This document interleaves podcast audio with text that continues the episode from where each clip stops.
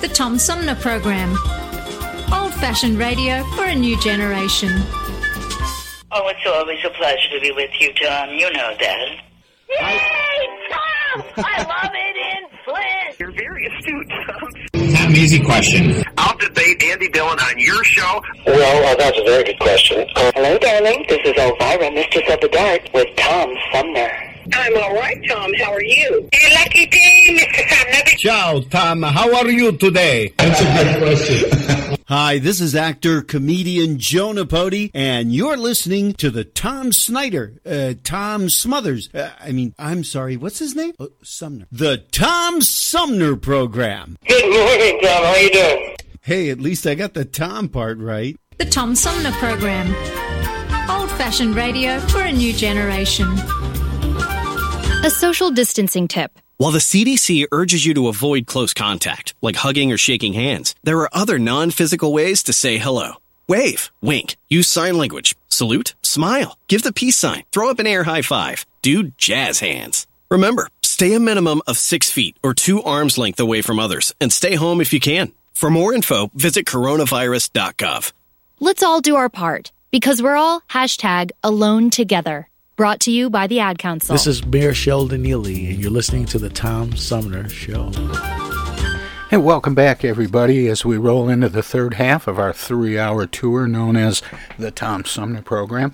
I want to uh, apologize a little bit. The uh, second hour of the show got uh, a little messed up because of a, an internet problem. I suspect we're probably being hacked by the Russians, but we're going to talk about uh, cybersecurity this hour with uh, my my guest who uh, joins me by phone from Riemann. It's uh, Mark Spaak is uh, back on the show again. Mark, welcome back. Hey, Tom. Good morning. It's a pleasure to be with you again. Um, now, we were initially going to get together last month, and, and it, d- it just didn't work out. Um, because uh, October is National Cybersecurity Awareness Month. And um, I was surprised to find out that there is a Cybersecurity Awareness Month. But cybersecurity awareness is, is really a year-round thing, and especially as we get into the holiday season, and a lot of people, because of the pandemic, will be spending a, a lot more time and money online. Um, what are some of the things that, that people are doing to hack or or steal people's identities? What are some of the, the challenges and the risks online? Yeah, it's a great question, Tom. As a matter of fact, um, believe it or not, National Cybersecurity Awareness Month is actually in its seventeenth year. Um, so it actually started way back in two thousand four, and, you know, this year's campaign uh, has been hashtag Be Cyber Smart. So um, absolutely, you're one hundred percent correct. The pandemic has definitely introduced a new dynamic for the American family um, where you've got a lot of things coming together at home. You've got homeschooling, you've got Zoom meetings. Uh, you've got increased online shopping, which means you are providing more payment card information than you have probably ever provided before. Um, you know, we also have a lot of new devices out there. Um, you know, when you think of uh, maybe grandma and grandpa that might be in the nursing home, but we can't access them, so we want to get them a device that they can use. Um, so we've seen a lot of devices that have been deployed. Um, you know, when you think about uh, a lot of the work from home, we've taken a lot of corporate assets that normally would be behind the corporate firewall at home or at the office, and we've taken that device home.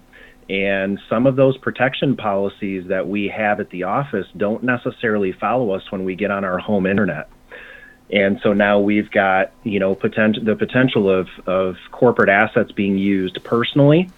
Um, we've got the potential of personal assets being used for corporate use. Um, and so it really has introduced that big dynamic. And again, like I mentioned before, all the increased shopping demand uh, has moved a lot of people online. And so what a lot of people may not realize is that there are actually attacks out there called e-skimming attacks, uh, where vulnerable websites, shopping carts can be contaminated with uh, bad code that could allow them to steal the credit card information that's being entered.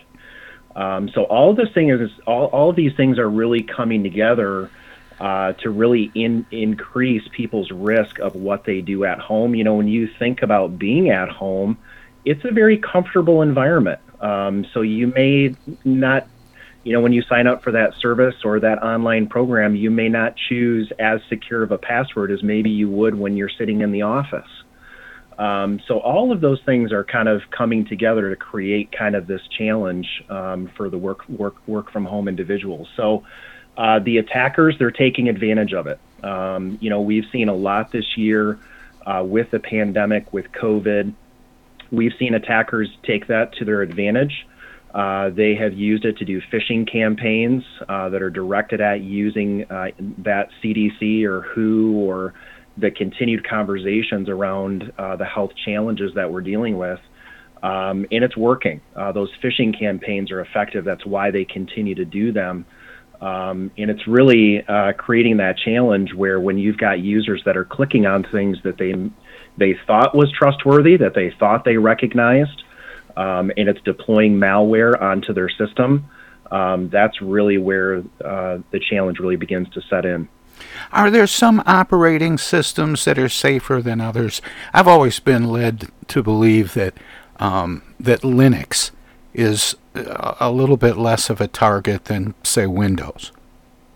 Yeah, it, and really it comes down to really the numbers by, you know, how how many people are using that operating system. Uh, as you look at the personal market space and even in the corporate world, the corporate world is primarily driven by Windows.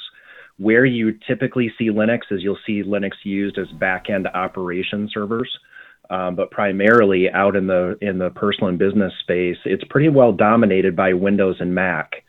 Um, and so that's where a lot of the focus is really spent by attackers, is really focusing on those platforms where the vulnerable candidates are going to be. It's not to say that... Well, and the bigger numbers. That's right. That's right. The greater opportunity is with the Windows operating systems and the Macintosh, for sure. Um, I, I just know that uh, I, I've had a lot less trouble since I've been using Linux than um, than what I would typically expect. Absolutely, and those are less common operating systems that typically people use, and they are very stable. Um, they're much simpler to protect.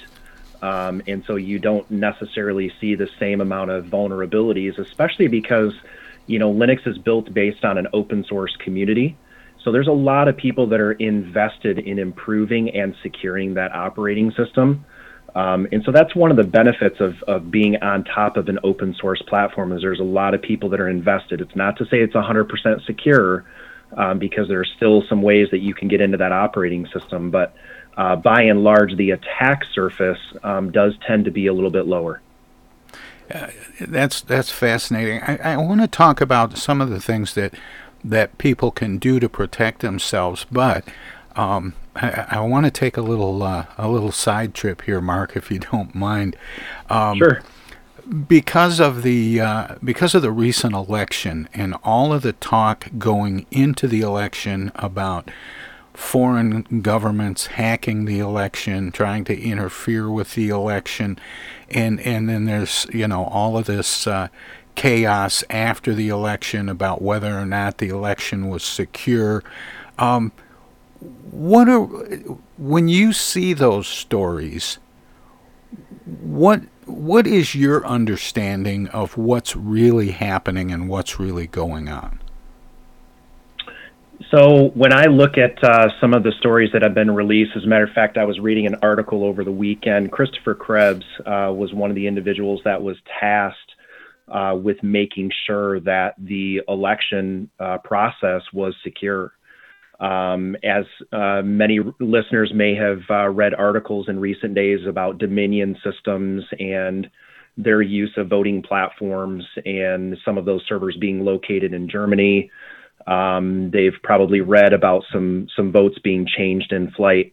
And this is always uh, a, a concern of mine when we introduce electronic voting, is that uh, for anyone to say that a system is one hundred percent secure and cannot be hacked Uh, we have to be very, very careful about those statements.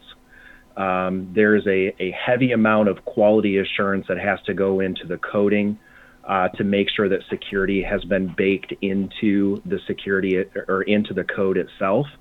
Um, I kind of like to think of it as like the corn dog effect. You know, a lot of developers will develop these systems, and then, you know, the security is the batter that they wrap around the, the corn dog. And so we, we have to make sure that these systems are being designed from the ground up with security in mind.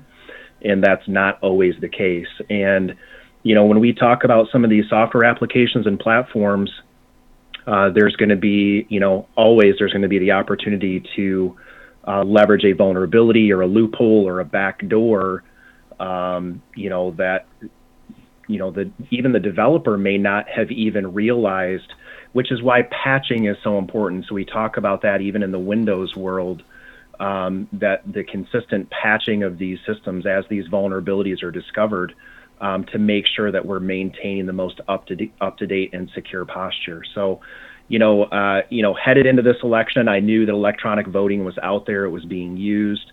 It's always a, a cause for concern in my mind, in that we're validating the results and that the results have not been tampered with.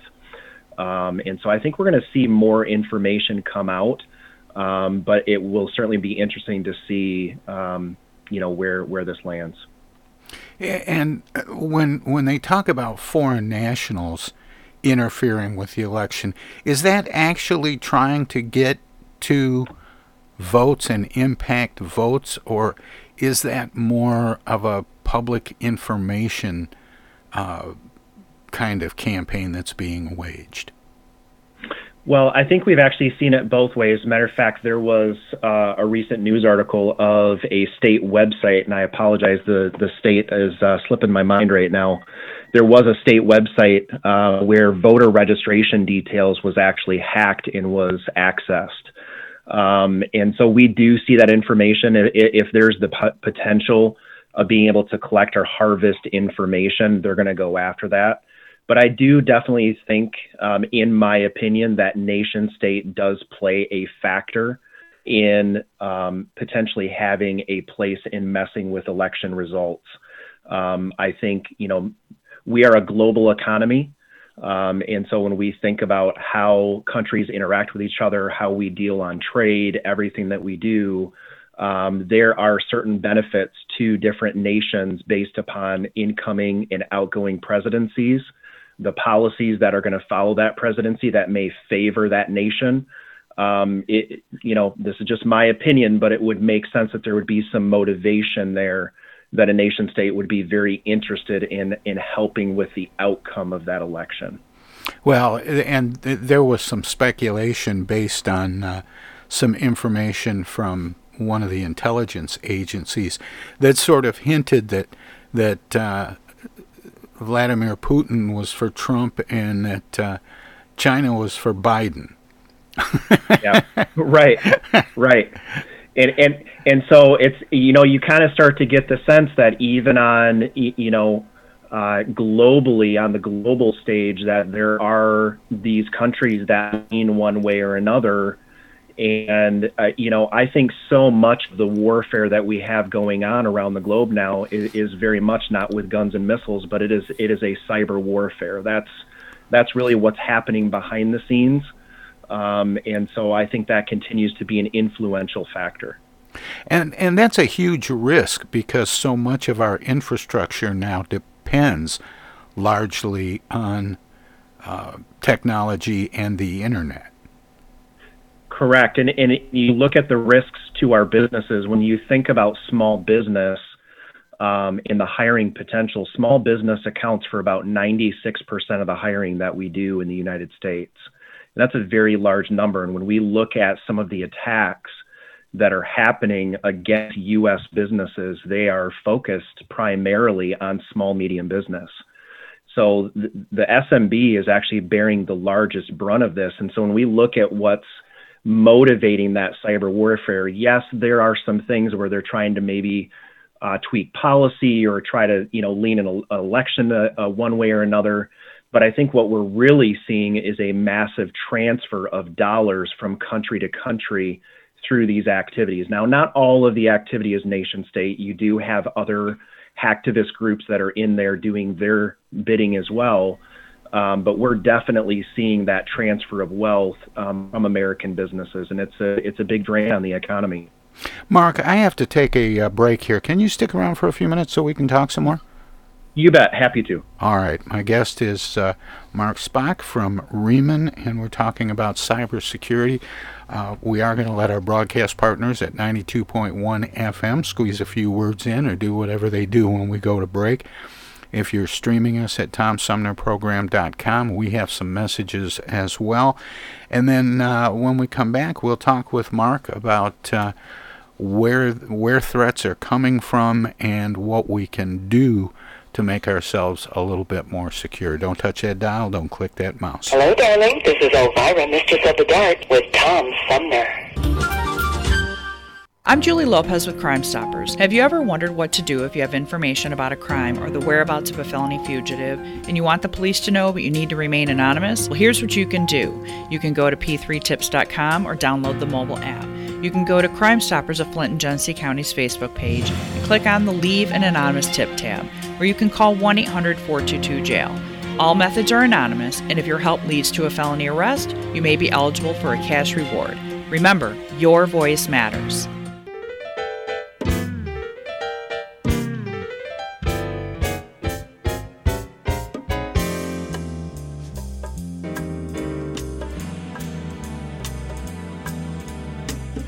The Tom Sumner program has hosted live candidate forums for local, state, and national offices at bars, restaurants, coffee shops, and colleges. Armchair Politics has gone to Lansing, Frankenmuth, Birch Run, and Hell, Michigan, that is. We've done shows all the way to the Mighty Mac and back to the Bricks. We've done remotes from a baseball stadium in Lansing, a grocery store opening in Flint, and from a moving train. We'd like you to tell us where to go next. You can write us at tom sumner program dot com, call us at eight one zero, three three nine, eight two five five, or contact us on Facebook or Twitter. This is your chance to tell the Tom Sumner program where to go.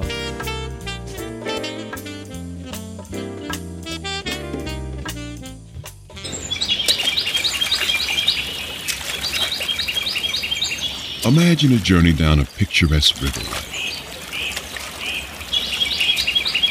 Imagine your Flint River, one hundred forty-two miles of recreation, natural beauty, and precious resources.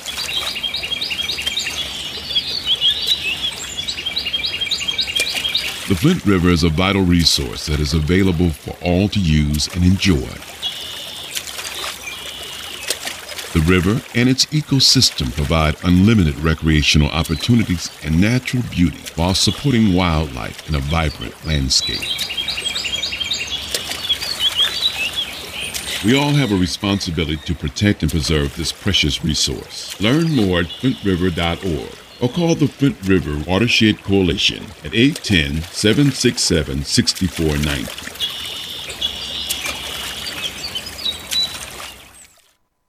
The Centers for Disease Control and Prevention is working to help keep you and your community safe from the threat of novel or new coronavirus.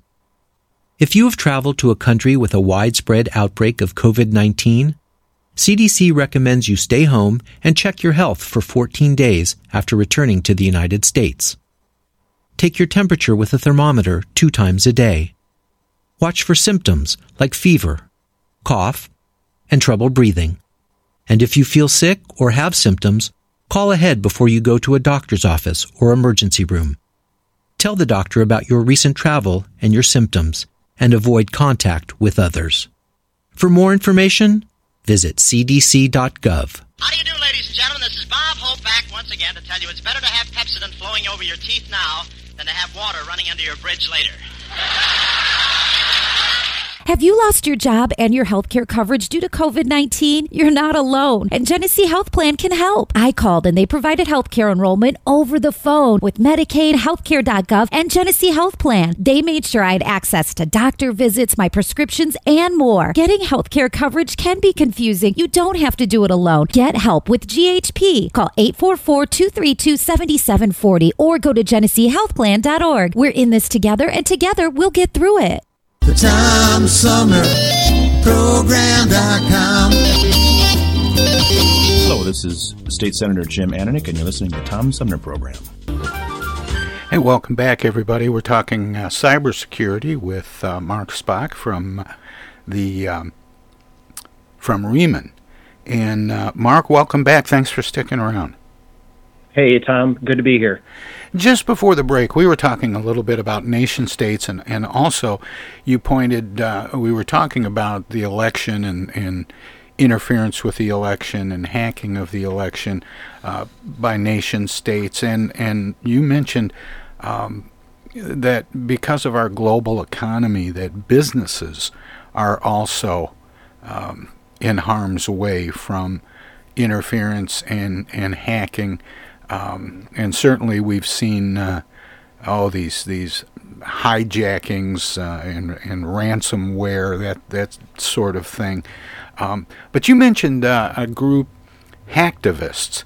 And thanks to movies and television, we all think of hackers as being, uh, you know, some, some loner high school kid who's just playing pranks, or as uh, President Trump once described it, a, a fat guy in his basement with a laptop. But it's really a lot more sophisticated than that, isn't it? Well, and in, in, in many cases, um, you know, it, it's interesting because I was watching a video within probably about the last four or five months of a gentleman that actually got up on stage and actually proclaimed, it was at one of the um, White Hat hacker conferences, and actually proclaimed to be a hacker. And you look at this guy and he's just, he looks like a normal, you know, mid thirties gentleman, um, you know, nothing odd or strange about this individual. Um, and he just said, you know, it's just my love of knocking on doors and trying to get things to do things that it shouldn't. And I think that's really, you know, hacktivism is really kind of that, um, you know, they have a, a guiding principle that they are following as to why they're doing what they're doing, whether it be to uh, expose a business to maybe practices that it doesn't approve of, or other things that may be happening behind the scenes that they're trying to expose. Um, you know, they they often have some type of motivation that's running behind them, but not all hackers are those types of individuals that want to do harm. They they are more or less curious individuals that look at code, that look at systems, that look at processes and go, okay, this shouldn't be able to do this, but I'm able to make it do it. And so, you know, that's where a lot of like the bug bounty programs start to come in. And then if you're actually able to get something to break, hey, the manufacturer wants to know about that. Hey, we're going to, we're going to pay you a bounty for, for letting us know that you found that. So there's definitely different streams and avenues for directions that people may choose when it comes to hacking. Not all hacking is negative. Um, there is black hat hacking, there's white hat, and then there's gray hat. So black hat is, I want to get in, I want to figure it out. I maybe want to be a little bit destructive on, on, on that journey. The white hat says, hey, I want to try to discover and, and find the vulnerabilities and the weaknesses for the purposes of identification and securing and protecting that business. And then the gray hat is kind of a little bit of both. They're, they play a little bit to the black side and the white side as well. So, um, you know, hacking can go in a, in a, in a number of different directions, and it's not always, um, you know, like what we described, the guy with a hoodie in the corner banging away at the keyboard trying to be dis- destructive. It's not always in that vein. Yeah, there's a... Uh, um A group of uh, students that are studying computers at Baker College that belong to um, a, a, an organization, a society of um, hackers, and they compete with other colleges to see mm-hmm. who can hack the fastest and the, and the best. And and these guys at Baker actually, they fare pretty well, often often winning the state and regional uh, contests, but. I, I think they've even taken the national a time or two. Um, and it's amazing what information they're able to find and how quickly they're able to break down people's security. Um, yep. Let's talk about security. Is, is cybersecurity much different for an individual versus a small business versus a, a big Fortune five hundred global company? Um, I, I think the, the risk for everybody involved in, in who you just mentioned, whether it be small, medium business, personal, or large enterprise, it really comes down to non-public information and private data. So whether that be financial information, whether it be healthcare records, um, anything that is personally identifiable has value. So if it's a credit card, if it is, you know, anything related to maybe your driver's license, anything that is private information has value. It can be sold in the dark web. And that is really the target. In a lot of cases, it's monetary. Monetary is driving that activity. Um, but really, all across the spectrum, all of us are managing some type of private information that if it were to get into the wrong hands, we could potentially fall victim to identity theft, some type of financial fraud, um, you know, somebody opening new accounts in our name, an account that we didn't open. All of that type of activity has monetary value in the dark web. And so, you know, the protections that we have to put in place are going to vary dependent upon who we're serving and what we're doing. From a personal perspective, you know, one of the things that, you know, we talk about right out of the gate is multi-factor authentication. Um, when you log into your banking website today, pretty much all banks today are mandated to use multi-factor authentication. It's almost become uh, really just a, a regular thing to expect. So when we get into our personal accounts and we talk about like Facebook and we talk about Gmail or some of the other personal services that we subscribe to, it should be very natural for us to say, I want to put that multi-factor authentication in place to protect, to protect myself personally.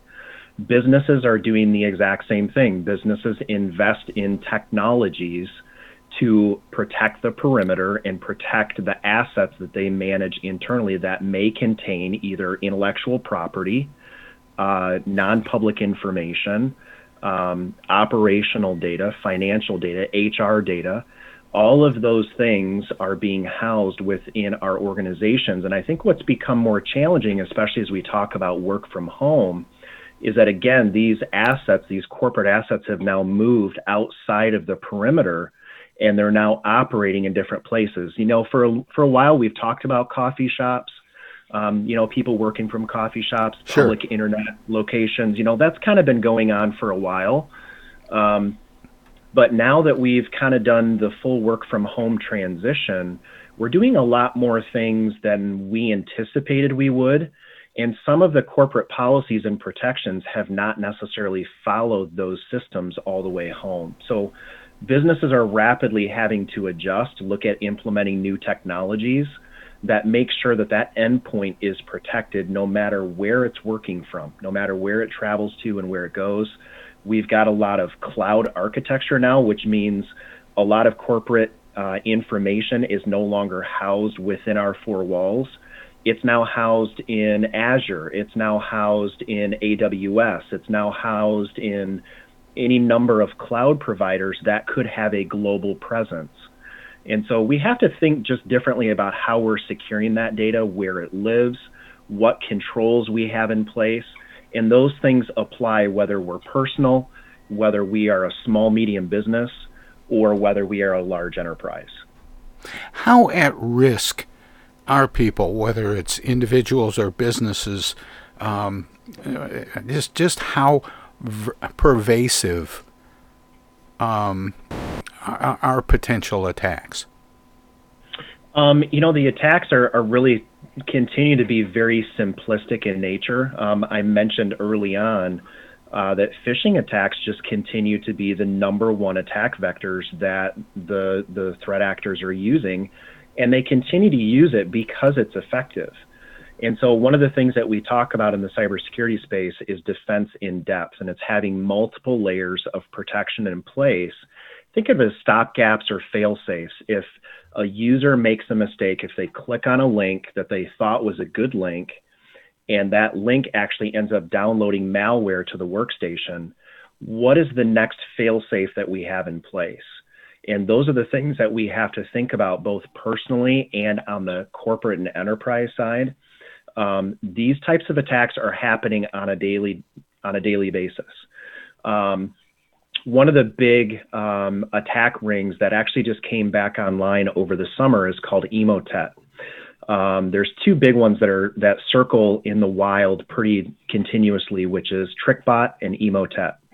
Emotet was actually down for a good chunk of the summer because there was a white hat hacker that had figured out how to get into Emotet's back end, and they actually replaced the repositories of all of their malware with GIF images.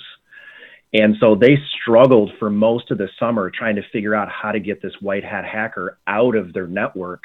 And so for most of the summer, that malware strain was not actually even being, you know, uh, pushed out into the wild for most of the summer. So unfortunately, those guys are now back online and they're now spamming everybody again. And again, that, it, that is the most prolific attack vector because it works. There are other things that are happening out there in the corporate space, especially with the shift to remote work at home. Um, one of the protocols that uh, many businesses can use internally is called remote desktop protocol. And in this rapid shift of people having to work from home and we have to make services available and keep our staff productive, um, what some I T staff did is they made that remote desktop protocol available outside the firewall. And the hackers are looking for that. They're looking for those protocols because they can find ways to brute force attack, do dictionary password attacks, and eventually get into those connections and start taking over networks. So we have to be very, very mindful along the way. And one of the things that we've seen, and this was actually released in the twenty twenty um, Verizon uh, D B I R report, which is uh, known as the Data Breach Investigative Report, is that we're actually seeing that human error is actually on the rise. And so when we look at a lot of the things that take place from a hacking perspective, it's really due to misconfiguration or some type of a user error. And so we're starting to see over time, and they've been trending this since about two thousand seventeen, we're starting to see that human error is actually on the rise and attributing to a good portion of what we're seeing. Is that uh, something that is to be expected as people use uh, online services more and become, I don't know, more more comfortable and and um, less watchful? Yeah, I think human error is something that we definitely need to work on and manage. You know, again, I think we can ins- we can invest a lot of money, and businesses do. They invest a lot of money in security technologies to secure the environment, to secure their data and what they manage. But one of the things that's been lacking, and we talk about this with many of our clients, is increasing the security awareness training. So there's training platforms that are available to actually train the user. And even you as a personal home user can go out and you can do a Google search and say, hey, phishing red flag warnings. What are the things that I need to be watching for personally when that email hits my inbox and I think it might be legit? What are some things that I can check to make sure that that is a safe email for me to open the attachment or open the link? Because those are th- those are actions that we really don't want to take unless we truly trust and we know the sender that has sent it to us. So there's different things that we can do to protect ourselves. Security awareness training is very, very important on the corporate side and on the personal side. Again, because that just continues to be the most prolific attack vector because it's effective and it works. I, I, I'm not sure exactly how it how it works, Mark, but Um, on my Comcast email, it it seems like there's a way to open and read the email without actually opening the email. It's like there Yes. are two levels. You you open it, and then if you open it again, it the whole you know it, it actually opens up full screen, um, and and there's a, a, an opportunity to to kind of get a sense because. Most of the things that, that I worry about are the things that come from um, camouflaged as familiar sources. Correct. And, you know, there's different settings that you can configure within your mail client depending on the mail client that you're using. Um, you know, you can turn off the downloading of objects automatically. Um, that's a very, very good uh, protection mechanism. There's there can be actually GIF images that can be downloaded, potentially that could be harmful to the system. Um, same thing with attachments and other links that may be embedded. When you go to your email and you have that pop up on the screen, the first preview that you get, you know, that first four, five, six lines, you're going to kind of get a general sense of whether or not, okay, do I recognize this sender? Is this something that I'm expecting? And if it's not, I'm probably not going to want to click on that and actually open it, um, because that's when, you know, you have the potential that harmful things could occur on the system. There could be some Uh, you know, malware-related elements that are embedded within images, within links, um, and in many cases, just opening the email um, can start that negative process. So you're exactly correct. It's it's really good to make sure that um, you know you've you're you're previewing your email before you open it, uh, and if you don't recognize it and it's not coming from somebody that you trust, you really want to avoid opening that email. Yeah, the, the like I say, Mark, the thing that I find um, especially insidious is I will get um, an email from a trusted source, or, or it appears to be from a trusted source, and the subject line is innocuous, the the uh, person sending it is, is familiar to me, or so it would appear.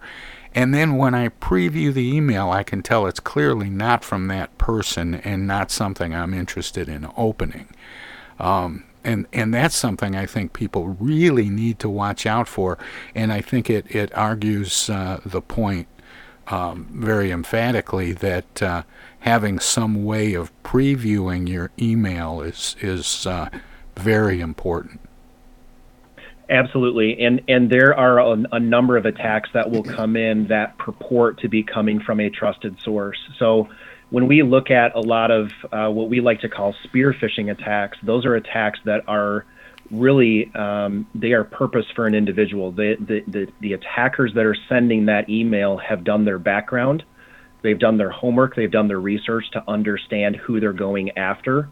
And they figured out names of people that work at the company. You'd be surprised if you spend some time on corporate websites how much you can learn about a business that helps you begin to craft an email that will come through and look very, very legitimate and get you to open it.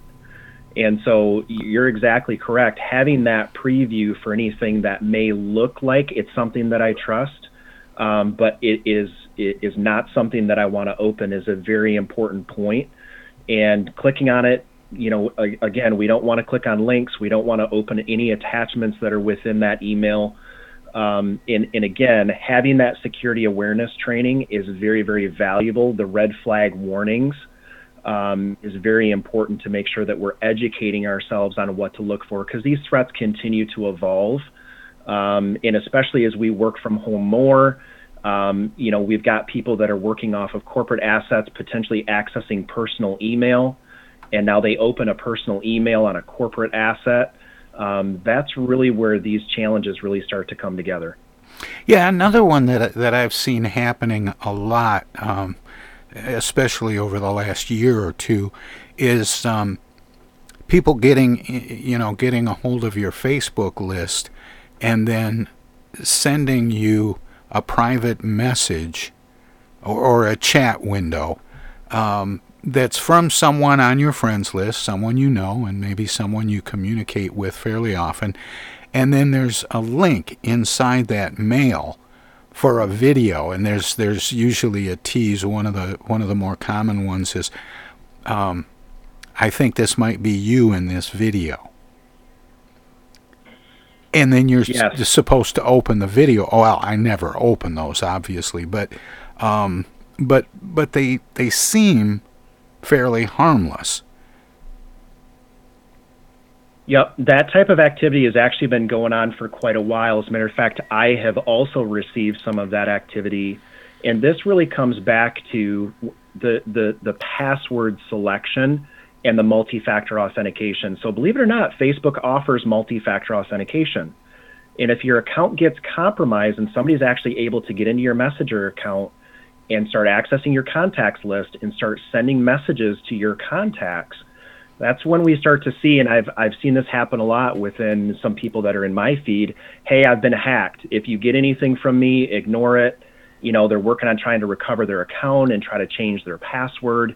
That's why multi-factor authentication is a very, very good step. It's something that you can enable today. Facebook offers that.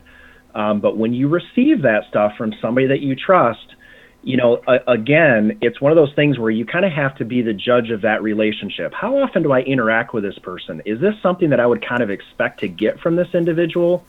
So we kind of almost have to be, um, you know, judging on the fly whether or not this is something that this person really would have sent. And so, you know, I kind of think of it as like um, one of the things that we've seen it, this year has been wire fraud, um, which is when an individual actually intercepts an email and redirects that communication and gets a business to change account number and routing information. And it's kind of one of those things where you want to go, okay, that doesn't seem right to me. I'm going to pick up the phone and I'm going to call this person, and I'm going to verify and make sure that that information is correct.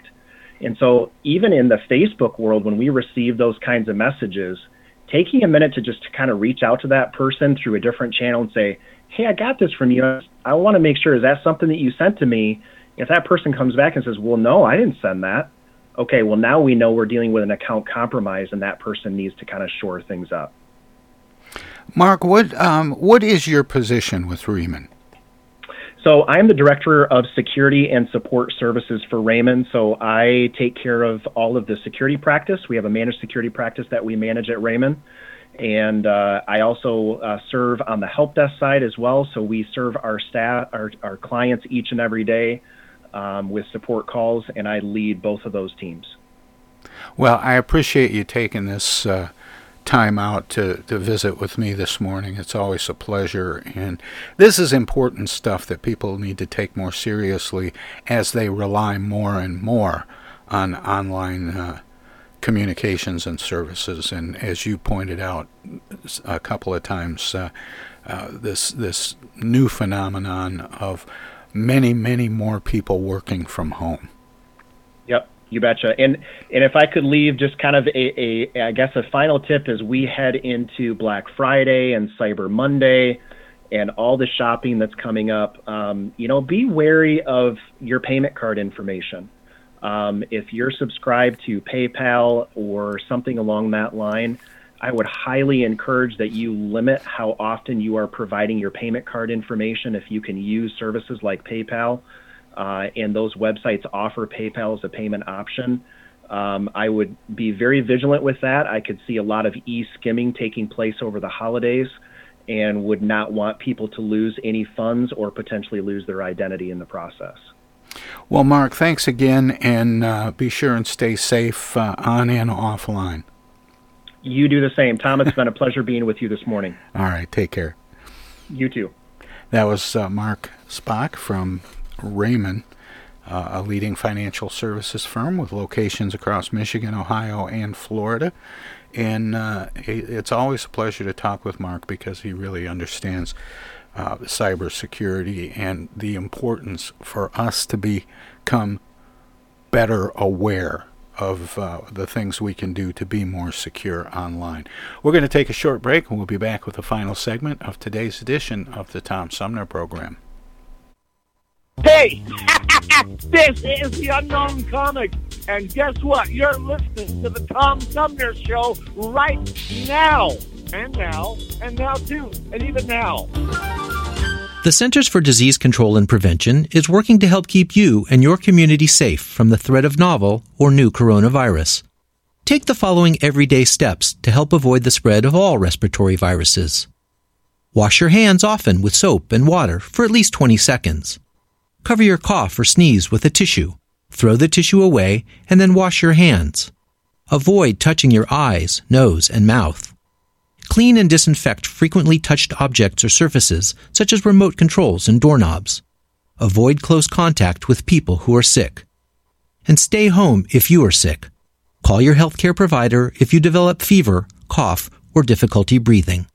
For more tips, Visit C D C dot gov. They say singing can help you remember things, so here's some tips for parents out there during these tough times. Number one. Make sure your kids wash their hands for twenty seconds after they've coughed or sneezed or been outside. Two.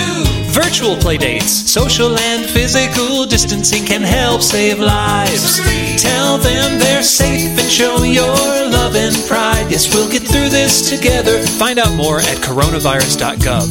A message from the C D C and the Ad Council.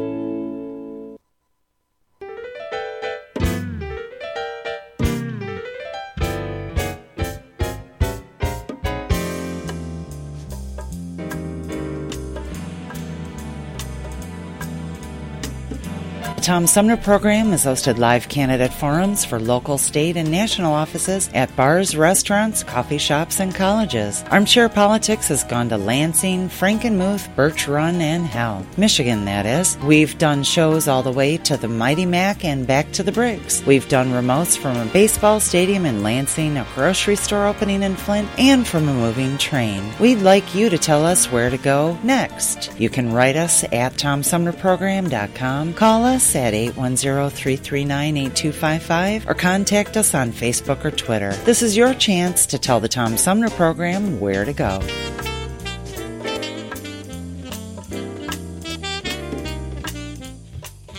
Do you have feelings of inadequacy? Do you suffer from shyness? Do you sometimes wish you were more assertive? If you answered yes to any of these questions, ask your doctor or pharmacist about tequila. Tequila. Tequila is the safe, natural way to feel better and more confident about yourself and your actions. Tequila can help ease you out of your shyness and let you tell the world that you're ready and willing to do just about anything. You'll notice the benefits of tequila almost immediately, and with a regimen of regular doses, you can overcome any obstacles that prevent you from living the life you want to live. Shyness and awkwardness will be a thing of the past, and you'll discover many talents you never knew you had. Stop hiding and start living with tequila. Tequila may not be right for everyone. Women who are pregnant or nursing should not use tequila. However, women who wouldn't mind nursing or becoming pregnant are encouraged to try it. Side effects may include dizziness, nausea, vomiting, incarceration, erotic lustfulness, loss of motor control, loss of clothing, loss of money, loss of virginity, delusions of grandeur, table dancing, headache, dehydration, dry mouth, and a desire to sing karaoke and play all night rounds of strip poker, truth or dare, and naked twister. Warning, the consumption of alcohol may make you think you're whispering when you're not. It's a major factor in dancing like a retard. May cause you to tell your friends over and over again that you're in love with them. Also may cause you to think you can sing. Alcohol may lead you to believe that ex-lovers are really dying for you to telephone them at four in the morning. Alcohol may make you think you can logically converse with members of the opposite sex without spitting. It may create the illusion that you are tougher, smarter, faster, and better looking than most people. And it may lead you to think people are laughing with you. Alcohol may cause pregnancy, and it also may be a major factor in getting your ass kicked. So what are you waiting for? Stop hiding and start living with tequila. Tequila!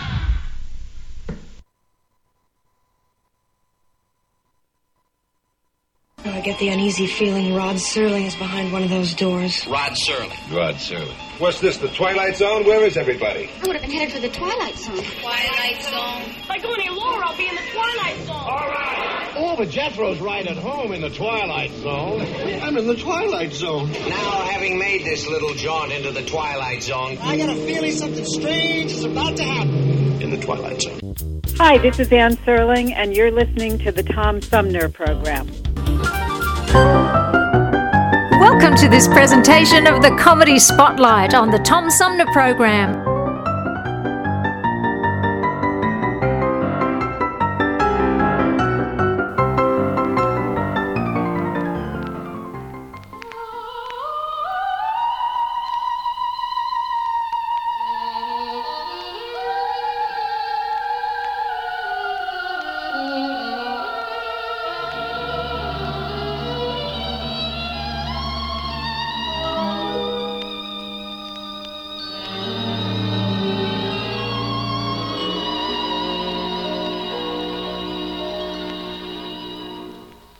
Was automation,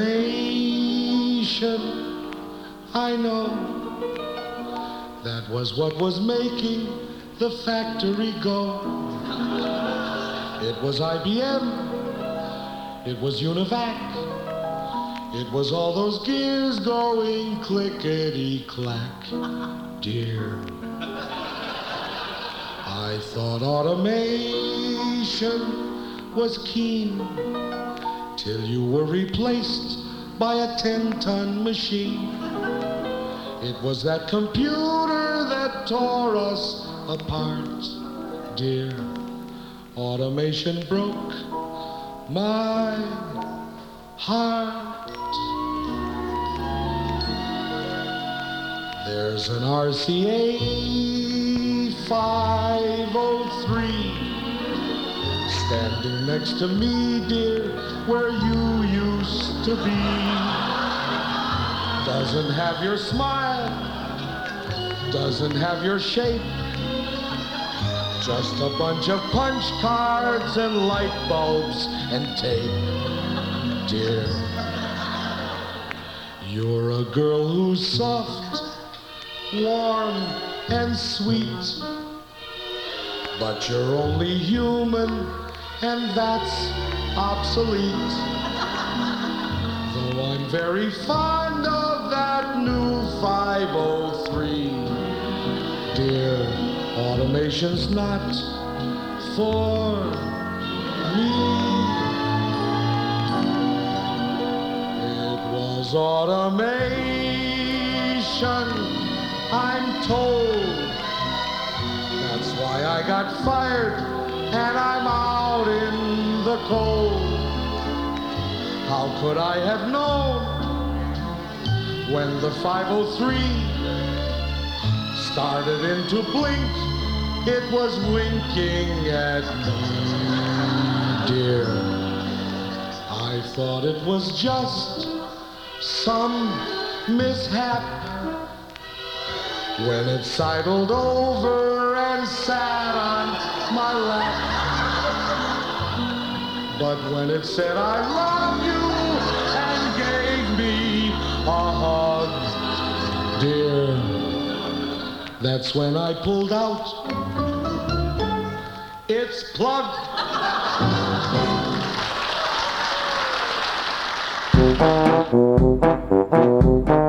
This was another comedy spotlight on the Tom Sumner program.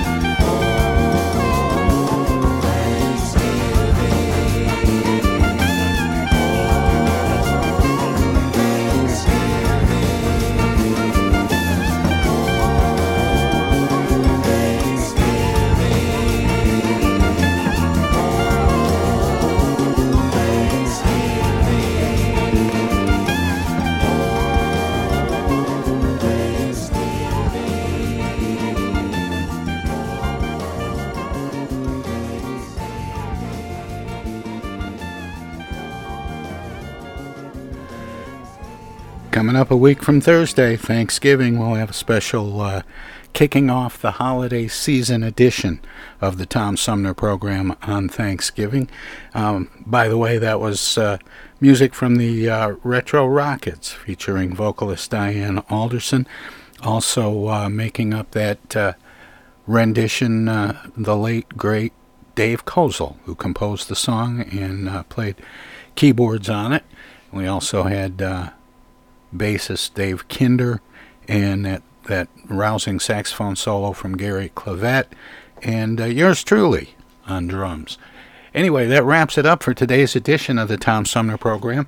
Been uh, a little bit of a tricky one. I want to say thanks to uh, my guests, uh, starting with Mark Spaak, who was uh, from Raymond, talking about National Cybersecurity uh, Awareness Month, which was actually last month, but we talked about cybersecurity nonetheless. And um, I want to thank him for uh, joining us. Also want to uh, apologize. I had uh, scheduled... Um, Oh, who did I have scheduled? Well, I've lost my uh, train of thought. I do want to say thanks to Don Opal from the Food Bank Council of um, Michigan in uh, Feeding America. Um, I want to say thanks to Jeremy Walters from Republic. He was on during the second hour. Don was on during the first hour.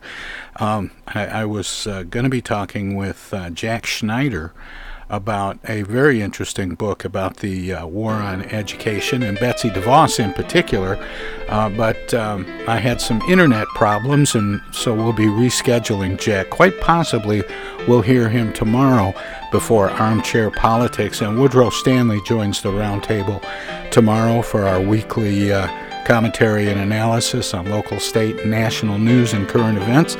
Anyway, that's Smokin' George Winters tickling the ivories, letting me know it's time to head on down the hall to the living room, but I'll be back tomorrow morning at nine with another edition of the Tom Sumner program. In the meantime, good night, everybody. The Tom Sumner program is a live variety show.